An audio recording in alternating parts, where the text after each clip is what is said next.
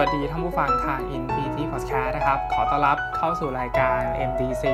Movie d e l ครับ episode ที่ 77 นะครับ ก็อยู่กับฟอร์มเช่นเดิมนะครับสำหรับรายการ MDC นะครับ ก็เป็นรายการที่รีวิวภาพยนตร์นะครับ ที่ฟอร์มได้ไปรับชมมาในแต่ละสัปดาห์นะครับ แล้วก็จะมาแลกเปลี่ยนพูดคุยกันนะครับ ว่าภาพยนตร์ที่ฟอร์มได้เข้าไปรับชมเนี่ยนะครับ มีเนื้อหาเป็นยังไงนะครับ แล้วก็มีสาระอะไรนะครับ ที่ฟอร์มได้รับจากภาพยนตร์เรื่องนั้นนะครับ แล้วก็อยากที่จะแนะนำนะครับ หรือว่าภาพยนตร์เรื่องไหนไม่ดีเนี่ยครับ ฟอร์มก็จะมาพูดแบบตรงๆเลยนะครับ ว่าภาพยนตร์เรื่องนั้นมันไม่ดียังไงนะครับ แต่ก็ ขึ้นอยู่กับความชอบของแต่ละบุคคลนะฮะในการเข้าไปเสพภาพยนตร์นะครับ บางคนอาจจะรู้สึกว่าภาพยนตร์เรื่องนี้นะครับมันมันถูกจริตเรานะครับ แต่ว่าสำหรับฟอร์มอาจจะรู้สึกว่ามันไม่ชอบนะครับ ก็มาแลกเปลี่ยนกันนะครับในในรายการนี้นะฮะสำหรับภาพยนตร์เรื่องแรกนะครับ ที่ฟอร์มจะหยิบมารีวิวนะครับ คือภาพยนตร์เรื่อง Under the Silver Lake นะครับ ของผู้กำกับเดวิดโรเบิร์ตมิเชลนะฮะก็เป็นภาพยนตร์ปี 2018 นะครับ ภาพยนตร์เรื่องนี้นะคะเข้าฉายในประเทศเราค่อนข้างเงียบมากๆนะครับ แล้วก็มีโรงที่ค่อนข้างจำกัด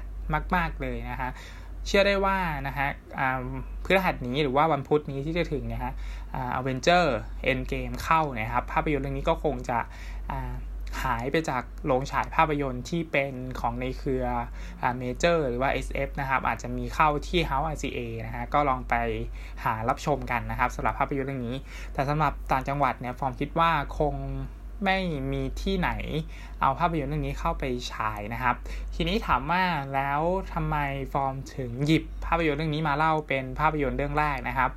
ความน่าสนใจของ Under the Silver Lake นะครับ ภาพยนตร์เรื่องนี้เนี่ย นะครับมันได้เข้าชิงรางวัลปาล์มทองคำเมื่อปีที่ผ่านมานะครับ แล้วก็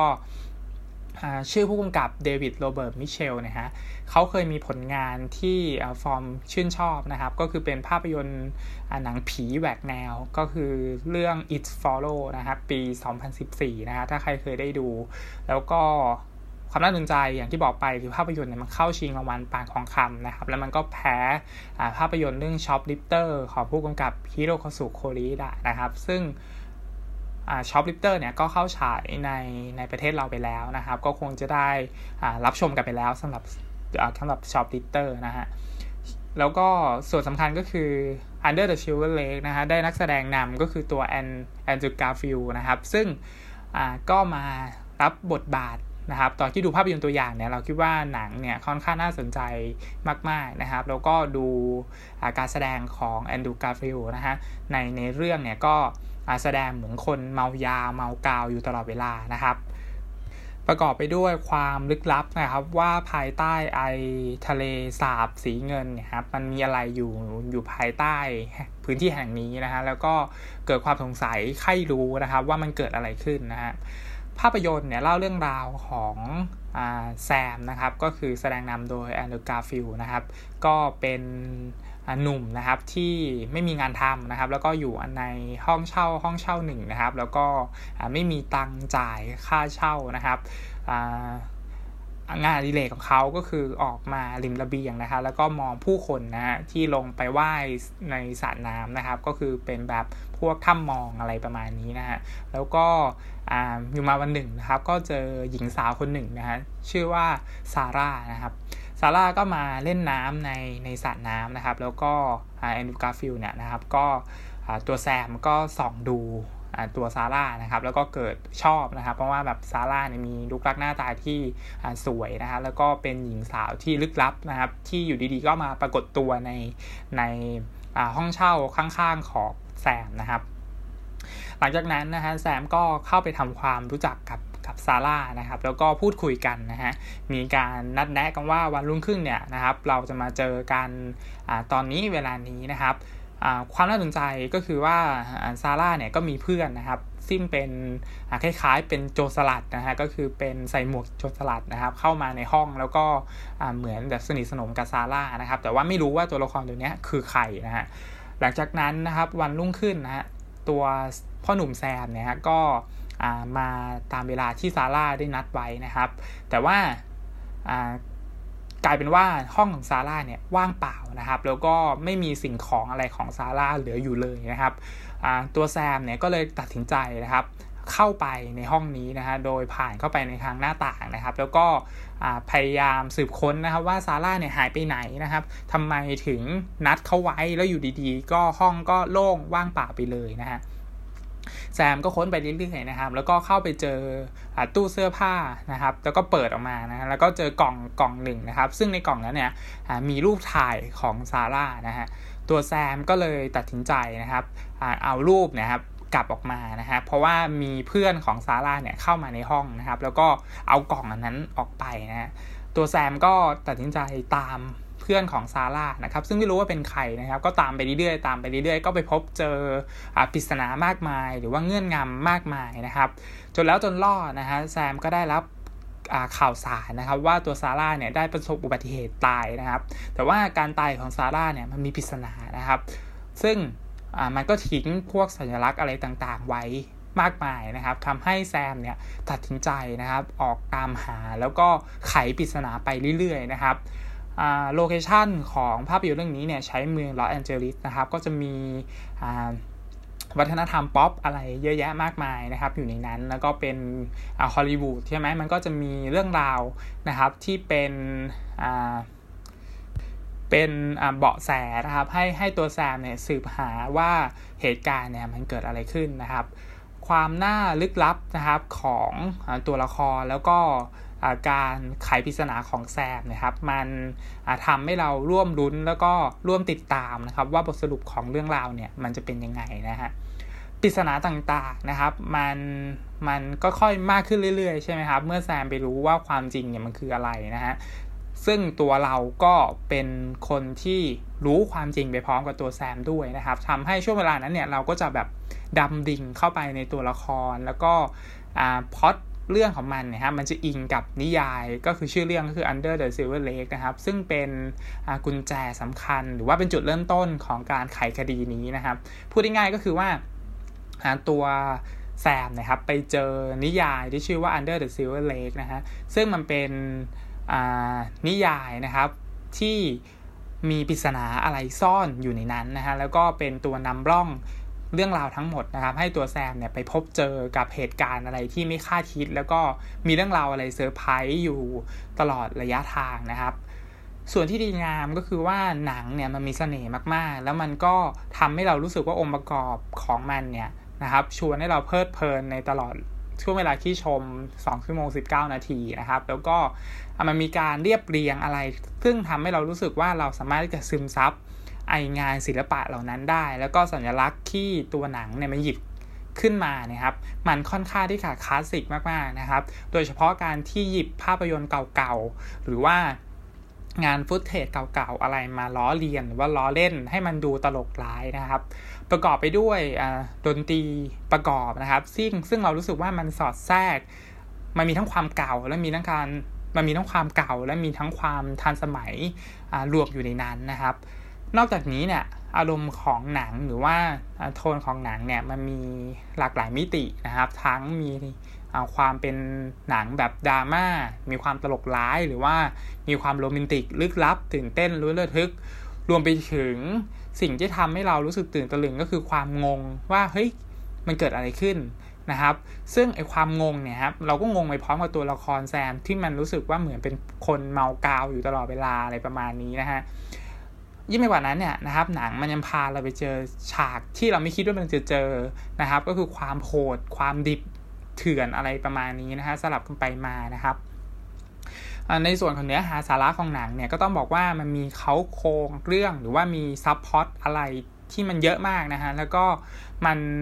เรารู้สึกว่าตัวผู้กำกับนะครับสามารถที่จะขมวดปมไอความเยอะของซับพอตเนี่ยนะครับแล้วก็หยิบมาร้อยเรียงกันได้อย่างแบบแบบ รู้สึกแปลกๆ แต่ว่ามันเป็นองค์ประกอบที่เรารู้สึกว่ามันค่อนข้างที่จะเข้ากันนะฮะตอนช่วงขณะที่ดูแม้ว่า มันจะมีหลาย ๆ ช่วงที่เรารู้สึกงง แต่ความงงนั้นเนี่ยมันกลับกลายเป็นเสน่ห์ของหนังเรื่องนี้นะครับพูดง่ายๆคือมันมีความวอเตอร์ฟักอยู่ในนั้นนะฮะแล้วก็อ่าซึ่งเราก็รู้สึกวอเตอร์ฟักไปพร้อมไปพร้อมกับตัวละครนะนึกนึกง่ายๆนะครับทำให้บริบทต่างๆของหนังที่ตัวผู้กำกับสื่อสารให้เราเนี่ยนะครับ มัน มันเลยรวบสนุกไปกับตัวพระเอกในเรื่องได้นะครับ มากไปกว่านั้นนะฮะหนังยัง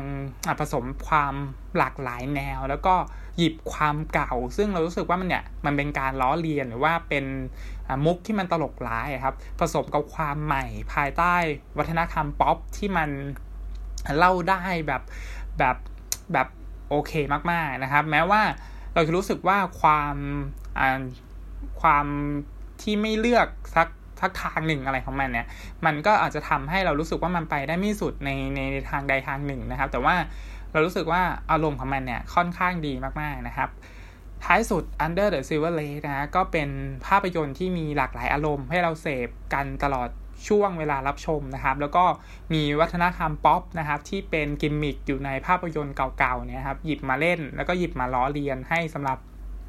คนที่แบบรักการเสพภาพยนตร์หรือว่าอชอบองค์ประกอบศิลป์งานศิลปะอะไรประมาณนี้นะครับ ซึ่ง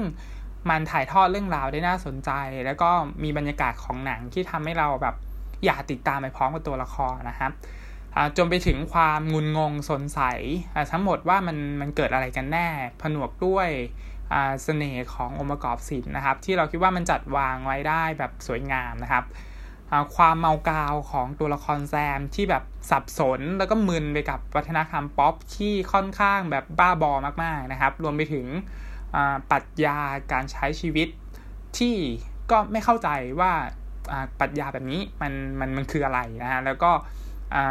จนสุดท้ายเนี่ยตัวภาพยนตร์ก็ไม่ได้เฉลยนะฮะแล้วก็เป็นคำถามปลายเปิดกลับไปให้คนดูว่าเฮ้ยมันเหมือนเป็นการวนลูปกลับมาณจุดเริ่มต้น ซึ่งเราเริ่ม ซึ่งเราต้องค่อยๆปฏิปต่อครับไอไอไอความไอความงุนงงเหล่านั้นหลังจากที่ดูจบแล้วนะฮะทำให้เรารู้สึกว่ามันมีความมึนในในในบริบทสังคมในเรื่องที่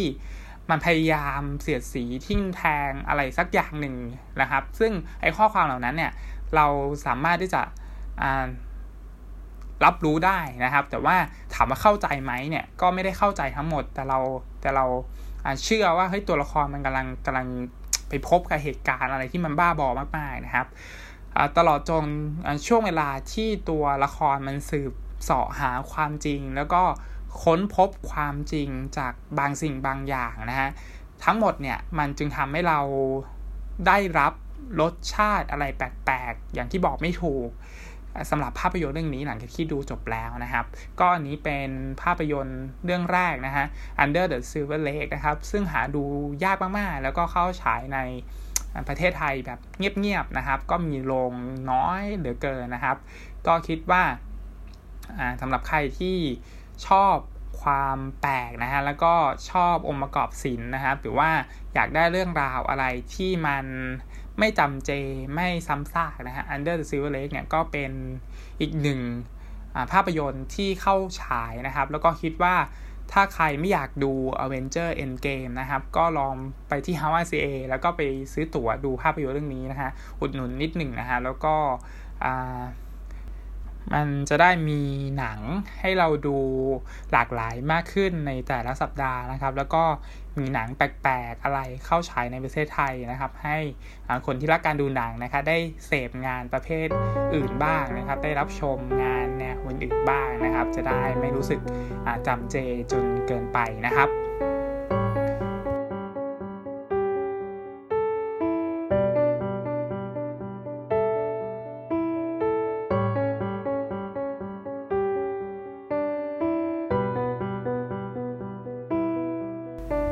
หรับเรื่องที่2นะครับคือภาพยนตร์เรื่อง Five Feet Apart นะครับ ก็เป็นภาพยนตร์หนังรักโรแมนติกดราม่านะครับ ชื่อภาษาไทยคือขออีฟุตให้หัวใจเราใกล้กันนะครับเป็นภาพยนตร์ที่อาจจะเรียกน้ำตาได้นะครับ จากใครหลายๆ คนแต่สำหรับฟอร์มเนี่ยนะครับ ก็ไม่ได้ซึ้งขนาดนั้นนะครับ แต่ว่าเรื่องราวภายในเรื่องเนี่ยค่อนข้างให้ข้อคิดอะไรที่ดีสำหรับคนที่ กำลังมีคนรักอยู่นะครับ ไม่ว่าจะเป็นพ่อแม่นะครับ หรือว่าแฟนนะครับ ก็เข้าไปดูหนังเรื่องนี้ก็อาจจะทำให้ดูจบแล้วนะครับ กลับออกมาก็อาจจะรู้สึกว่าอยากที่จะสัมผัสนะครับ กับคนที่ตัวเองรักนะครับไม่ว่าจะเป็นการจับมือนะครับ หรือว่ากอดกันอะไรประมาณนี้นะครับ เพราะตัวละครในเรื่องไม่สามารถที่จะอยู่ใกล้กันได้เกิน 5 ฟุตนะครับ ซึ่งเป็นความรู้ใหม่ของฟอร์มมากๆนะครับ มันเป็นเรื่องราวความสัมพันธ์นะครับของสเตลล่านะฮะแล้วก็วิวนะครับก็เป็นนักแสดงที่ฟอร์มไม่รู้จักนะครับ แต่ว่าน่ารักหน้าตาน่ารักน่าชังทั้งสองคนเลยนะครับ โดยเฉพาะนักแสดงผู้หญิงนะฮะก็มีเสน่ห์มากๆนะครับ ส่วนตัวผู้ชายก็แสดงได้ดีนะครับ แล้วก็สาวๆน่าจะชอบนะครับ ทั้งสองคนนี้นะครับเป็นหนุ่มสาววัย 17 นะครับ ที่ตกหลุมรักกันนะฮะแล้วก็มีการจีบกันเหมือนวัยรุ่นทั่วไปเลยนะครับ แต่ว่าความสัมพันธ์นี้มันเกิดขึ้นอยู่บนพื้นฐานที่ว่าทั้งสองคนนะครับ ป่วยเป็นโรคซิติสไฟโบซิสนะครับ ก็เป็นโรคที่ฟอร์มเพิ่งรู้จักครั้งแรกนะฮะแล้วก็เพิ่งรู้ว่าอาการมันเป็นแบบนี้นะฮะโรคนี้นะฮะก็เป็นโรคทางพันธุกรรมนะครับ แล้วก็มันจะส่งผลให้ปอดนะฮะทำงานผิดปกตินะครับ ก็คือจะหายใจได้ผิดปกตินั่นเองนะฮะแล้วก็มีเสมหะเยอะนะครับ แล้วก็ไม่สามารถที่จะอยู่ใกล้กับคนที่เป็นโรคนี้ได้นะครับ คือถ้าเป็นโรคนี้เหมือนกันเนี่ยห้ามอยู่ใกล้กัน เพราะว่ามันจะเกิดการติดเชื้อได้ง่ายมากๆนะครับทำให้แบบเสียชีวิตได้เลย ถ้าเกิดอยู่ใกล้กันนะฮะทั้งสองคนนี้ก็เป็นโรคนี้นะครับ แล้วก็รักษาตัวอยู่ในโรงพยาบาลเนี่ยตั้งแต่อายุยังเด็กเลยนะฮะแล้วก็เริ่มรู้จักกันนะฮะเริ่ม เริ่มแบบชอบกันนะครับ เริ่มมีปฏิสัมพันธ์กันที่มันมากไปกว่าการเป็นเพื่อนกันนะครับ ทีนี้ การที่เราได้นั่งชมไอความสัมพันธ์ที่มันไม่สามารถที่จะสัมผัสกันได้ตลอดเวลานะครับ แล้วก็ตัวละครเนี่ยมีข้อห้ามอะไรที่เยอะแยะมากมาย แล้วก็มันมีความน่ารักน่าชังประกอบไปกับความเศร้าที่ตัวละครไม่สามารถที่จะอยู่ใกล้กันได้นะฮะ ซึ่งตัวหนังเนี่ย ทำออกมาได้ดีนะครับ แล้วก็ทำให้เรารู้สึกอิน แล้วรู้สึกว่าตัวละครสองตัวนี้มันป่วยจริง ๆ แล้วก็มีความผูกพันกันจริง ๆ แล้วก็สามารถที่จะเข้าใจกันได้จริง ๆ นะครับ เพราะว่าตัวละครมันมีความเจ็บปวดอยู่ในนั้นนะซึ่งเรารู้สึกรับรู้ได้ในในในการในในความสัมพันธ์ครั้งนี้นะครับ แม้ว่ามันจะมีความไม่สมบูรณ์แบบด้วย ด้วยงานกำกับหรือว่าด้วยวิธีการเล่าเรื่องอะไรก็ตามนะครับ หรือว่าช่วงกลางๆเรื่องเราจะรู้สึกว่ามันเหนื่อยไปนิดหนึ่งแล้วก็ไม่ค่อยมีอะไรมากมากเท่าไหร่นะครับรวมไปถึงตัวละครแวดล้อมนะครับ ซึ่งเราก็รู้สึกว่าตัวหนังไม่ได้โฟกัสไปไปแบบ ลงลึกรายละเอียดนะครับ ว่าพ่อแม่ของทั้งสองคนเนี่ยมีความรู้สึกยังไงนะครับ หรือว่าตัวพยาบาลที่ดูแลเอง ซึ่งเรารู้สึกว่าหนังมันทำได้ระดับหนึ่งแล้วแหละแต่เราอยากให้แบบลงลึกตัวคนดูแลทั้งสองคนเนี้ยซึ่งเขาก็เหมือนง่ายๆเหมือนเป็นก้างขวางคออะคือเป็นคนที่พยายามกันสองคนนี้ออกจากกัน เพราะว่าเงื่อนไขมันคือถ้าอยู่ด้วยกันเนี่ยนะครับ หรือว่าแบบสัมผัสกันอยู่ใกล้กัน มากกว่าห้ามากกว่า 5 ฟุต ไม่ใช่สิ อยู่ใกล้กันน้อยกว่า 5 ฟุต ก็จะแบบเป็นอันตราย แล้วตัวพยาบาลเนี่ยเขาก็มีเรื่องเล่าว่าเขาเคยเจอเคสแบบนี้แล้ว ซึ่งแบบมีคนที่รักกันแบบนี้แหละ แล้วก็เป็นโรคนี้เหมือนกันเนี่ยนะครับ สุดท้ายเนี่ยก็ฝืนแล้วก็สัมผัสกันอะไรประมาณนี้นะครับ ซึ่งจูบกันไม่ได้นะก็จูบกันเมื่อไหร่เนี่ยครับมันจะติดเชื้อทันทีแล้วก็ ตายได้เลยอะไรประมาณนี้นะครับ ซึ่งพยาบาลเนี่ยเขาก็เล่าให้ฟังว่าเขาเคยเจอเคสแบบนี้แล้ว แล้วเขาไม่อยากให้วิวสเตลล่าเนี่ยต้องเป็นแบบนี้อีกในการดูแลของเขา ซึ่งเขาแบบรับไม่ได้อีกแล้วอะไรประมาณนี้นะครับ เพราะฉะนั้นทุกเวลาทุกวินาทีหรือว่าทุกนาทีที่ตัวละคร 2 ตัวนี้มันอยู่ใกล้กัน 5 ฟุตเมื่อไหร่นะฮะมันจะเป็นช่วงเวลาที่มันโรแมนติกมาก ๆ ของภาพยนตร์เรื่องนี้นะครับ ซึ่งมันทำได้ค่อนข้างดีนะครับ ส่วนสำคัญก็คือว่า ข้อความของหนังที่มันส่งให้เราหลังจากที่ดูจบแล้วเนี่ยมันเป็นข้อความที่ดีมาก ๆสำหรับคนที่ใส่ใจหรือว่าแบบดูแลคนรอบข้างอยู่อะไรประมาณนี้นะครับ มันเป็นแมสเซจข้อความความรักที่ทำให้เรารู้สึกว่า เฮ้ยการที่เราได้สัมผัสคนที่เรารักเนี่ยมันพิเศษมากๆเลยนะ ไม่ว่าจะเป็นการจับมือแตะต้องตัวหรืออยู่ใกล้กันอะไรประมาณนี้ ไอไอข้อความแบบเนี้ยมันทำให้เรารู้สึกว่าเราโชคดีแค่ไหนที่ได้แบบสัมผัสคนที่เรารัก หรือว่าได้กอดคนที่เรารักได้แบบหอมแก้มคนที่เรารักอะไรประมาณนี้นะครับ ซึ่งดูภาพยนตร์เรื่องนี้จบแล้วเนี่ย เราเชื่อว่าคนที่ดูภาพยนตร์เรื่องนี้จบแล้วเนี่ยครับ หลังจากที่ออกไปแล้วเนี่ยจะมีความรู้สึกว่าเฮ้ยตัวเราเนี่ยโชคดีขนาดไหนนะฮะแล้วก็ที่ที่แบบ ได้อยู่ใกล้คนที่เรารักขนาดนี้อะไรประมาณนี้นะครับ ซึ่งตัวละครเนี่ยมันก็พยายามสื่อสารให้คนดูอยู่ตลอดเวลานะครับ คือสเตลล่าเนี่ยจะมีงานดีเลกนะครับ คือเขาจะจะเป็นแบบยูทูบเบอร์นะฮะก็คือแบบจะอัดอัด YouTube แล้วก็เล่าเรื่องราวของเขานะครับ ให้แบบคนที่เข้ามาดู YouTube เป็นคนฟังนะครับ ซึ่งคนที่ดู YouTube ในเรื่องก็คือคนดูที่กำลังนั่งดูในโรงอยู่นั่นแหละครับ เพราะนั้นสเตลล่าก็จะอัด อัด YouTube เนี่ยแล้วก็พยายามเล่าว่าเขาเนี่ยพบเจออะไรบ้าง มีความรู้สึกอะไรบ้าง แล้วก็พยายามเพื่อจะเอาชนะไอ้โลกนี้ไปได้แม้ว่า โอกาสที่จะอยู่รอดหรือว่าโอกาสที่จะเอาชนะโลกนี้มันมีอยู่น้อยนิดก็ตามอะไรประมาณนี้นะฮะเพราะฉะนั้นเรื่องนี้ก็เป็นภาพยนตร์แนวรักโรแมนติกนะครับสำหรับคนที่มีคู่นะฮะแล้วก็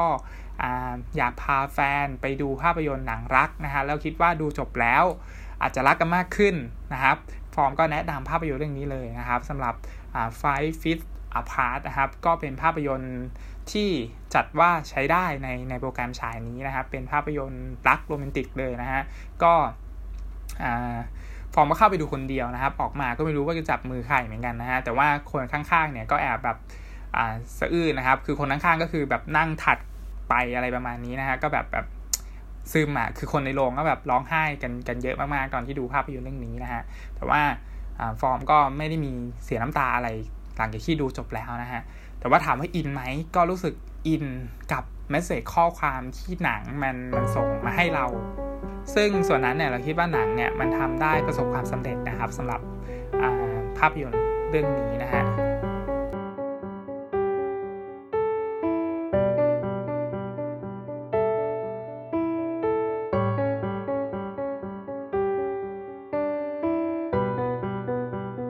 ำหรับเรื่องที่ 3 นะครับ คือภาพยนตร์เรื่อง The Curse of the Weeping Woman นะครับ ก็เป็นภาพยนตร์ผีนะครับ ชื่อภาษาไทยคือคำสาปมรณะจากหญิงร่ำให้นะฮะเป็นอีกหนึ่งภาพยนตร์นะครับ ที่เชื่อมโยงกับจักรวาล The Conjuring นะครับ ซึ่งเรารู้ตอนที่ดูภาพยนตร์เรื่องนี้นะครับ คือไม่ได้มีข้อมูลมาก่อนเลยว่าเฮ้ยตัวหนังเนี่ยมันมีโปรดิวเซอร์คือเจมส์วานนะครับ แล้วก็มันเชื่อมกับจักรวาล The Conjuring นะฮะ ตอนที่ดูก็แอบตกใจเหมือนกัน เอา้า อันนี้มันอยู่ในจักรวาล The Conjuring หรออะไรประมาณนี้นะฮะ มันเชื่อมกับอะไรนะครับ มันจะมีตัวตุ๊กตาแอนนาเบลนะฮะ ก็มันเชื่อมกับแอนนาเบลนั่นแหละฮะ แล้วก็มันกำลังจะมีแอนนาเบลภาคสามใช่ไหมก็จะไม่ผิดนะครับ เข้าน่าจะเข้าฉายในปีนี้นะครับ ซึ่งก็อยู่ในจักรวาล The Conjuring นะฮะ ทีนี้ภาพยนตร์เรื่องนี้นะครับก็ใช้ตำนานผีพื้นบ้านนะครับลาโยโรนานะครับซึ่งเป็นหญิงล่ำไห้นะครับเป็นดวงวิญญาณร้ายที่วนเวียนมาเอาชีวิตเด็กๆนะครับ ตัวตำนานนะครับในเรื่องเนี่ยเล่าว่านะครับเมื่อตอนลาโยโรนานะครับมีชีวิตเนี่ยครับเธอเนี่ยจับลูกตัวเองเนี่ยกด น้ำตายนะครับเพราะว่าแค้นที่แบบสามีไปมีเมียน้อยนะครับคือจับได้ว่าสามีเนี่ยนะครับแอบไปมีกิ๊กอะไรประมาณนี้นะครับ แต่ว่าแทนที่จะแค้นสามีเนาะกลับมาลงที่ลูกๆนะครับ ไปจับลูกกดน้ำตายนะฮะเสร็จแล้วเนี่ยครับพอมีสติขึ้นนะครับอ่ารายโยโนราเนี่ยฮะก็ตัดสินใจนะครับ กระโดดน้ำตายตามลูกๆไปนะครับ แล้วก็ ก่อนที่จะกระโดดนะครับ ตัวเธอก็ร้องไห้นะครับ ด้วยความสำนึกผิดนะฮะหลังจากที่ลาโยโรนานะฮะชื่อพูดยากมากๆนะครับ เป็นคนเม็กซิโกนะฮะก็ตายนะครับกลายเป็นผีนะฮะแล้วก็มาเอาชีวิตเด็ก ๆ นะครับ ทีนี้คำถามคือว่าแล้วทำไมผีตนนี้ต้องมาเอาชีวิตเด็ก ๆ ด้วยนะครับ ที่มาก็คือว่าที่ผีตนนี้ต้องมาเอาชีวิตเด็ก ๆ เพราะว่าเขาอยากเอาไอเด็กพวกนี้ ไปแทนลูกของเขานะครับ คือไปแทนลูกตัวเองว่าง่ายๆนะฮะแต่ว่าก็ไม่รู้เหมือนกันเนาะตักกะก็ดูงงๆมากๆสำหรับเรื่องเล่านี้ดูแบบเฮ้ยก็ลูกมันตายไปแล้วไม่ใช่หรอแล้วจะเอาเด็กอีกคนหนึ่งไปแทนอะไรคืออะไรงงมากๆนะครับ แต่ว่าก็ช่างมันเถอะนะฮะหนังผีไปหาตักกะอะไรเยอะแยะนะครับ ทีนี้หนังเนี่ยมันก็อยู่ในยุค 70 มั้งก็ถ้าจำไม่ผิดนะครับ ก็โลเคชั่นมาประมาณนี้นะฮะ ตำนานก็เล่าว่าต่อมาอีกนะครับ ว่าถ้าใครได้ยินเสียงร้องไห้ของผู้หญิงนะฮะก็เธอจะมาในชุดเช่าสาวนะครับ แล้วก็แบบร้องข่มร้องไห้นะฮะแล้วก็ถ้าใครได้ยินเสียงเธอร้องไห้นี่ยฮะเตรียมตัวเจอดีแน่นอนนะครับ ซึ่งหนังเนี่ยมีความร้อนนะครับในในพอดเรื่องที่มันไม่ค่อยมีตะกะอะไรหรอก แต่เรารู้สึกร้อนอะนะครับ คือมันมาในชุดผีอะแล้วก็แบบร้องไห้อะไรประมาณเนี้ย คือช่วงเริ่มต้นของหนังเนี่ยมันทำได้น่าสนใจอยู่พอสมควร แล้วก็มันส่งมอบอารมณ์ให้เรามีส่วนร่วมไปกับตัวละครเด็กในเรื่องที่มันกำลังเจอผีหลอกอะ่ะ ซึ่งเรารู้สึกว่าเฮ้ยมันมันหลอกน่ากลัวมากๆนะครับ ในช่วงต้นนะ แต่ว่าพอการเรื่องจนไปถึงท้ายเรื่องเท่านั้นอะ่ะ ตัวละครเด็กเนี่ยมันเริ่มมีพฤติกรรมที่มันตลกนะแล้วเรารู้สึกว่าอ่ามันน่าลำคาญมากๆนะครับ ที่แบบเฮ้ยทำไมมันเด็กมันคือถ้าเป็นไม่ได้เนี่ย นะครับ อยากเข้าไปตบกระโหลกเด็กมากจริง ๆ นะ คือถ้าใครได้ดูแล้วเนี่ย จะรู้สึกว่า เฮ้ย อะไรเนี่ย คือแบบมันมันไม่มีตรกกะอะไรเลยในในการที่เด็กพวกนี้มันมันเลือกทำพฤติกรรมแบบนี้นะครับ คือมันเป็นพฤติกรรมที่มันสิ้นคิดมากๆนะครับ แล้วมันมันรู้สึกตลกมากๆคือรู้สึกแบบอยากจะด่าเด็กอะนะครับ รวมรวมไปถึงตัวแม่ด้วยนะครับ แล้วก็มันจะมีคนคนทรงที่มาปราบผีอ่าปาโยโรนาเนี่ยฮะ ซึ่ง ไอคนทรงเนี่ยก็แบบตลกอะนะครับคือแบบมันสู้กับผีแล้วอะไรประมาณนี้หลังๆ มันกลายเป็นแบบการสู้กันระหว่างคนกับผี ซึ่งมันมันมันเริ่มตลกมากๆมันเริ่มไม่น่ากลัวอะไรแล้วนะครับยิ่งไปกว่านั้นเนี่ยนะครับไอผีเนี่ยมันออกมาเยอะเกินอะนะครับคือมันออกมาบ่อยมากๆจนเรารู้สึกเริ่มเบื่อแล้วนะครับ คือแบบจะออกอะไรอยู่นั่นแหละจนจนเบื่อ แล้วก็ไอความเบื่อมันเลยทำให้เรารู้สึกไม่น่ากลัวอีกแล้วอะไรประมาณนี้นะครับ แล้วก็หลังจากที่เรารู้สึกไม่น่ากลัวกับความเยอะของผีที่มันออกมาเยอะเหลือเกินเนี่ยนะครับ มันก็เลยกลายเป็นหนังตลกไปในทันทีนะครับ ซึ่งก็อันนี้เป็นความส่วนตัวของฟอร์มที่อาจจะรู้สึกไม่ค่อยน่ากลัวแล้วนะครับ ในในช่วงกลางเรื่องจนแบบท้ายเรื่อง แต่ว่าต้นเรื่องเนี่ยใช้ได้เลยนะครับสำหรับสำหรับภาพยนตร์เรื่องนี้นะฮะเพราะฉะนั้นนะครับ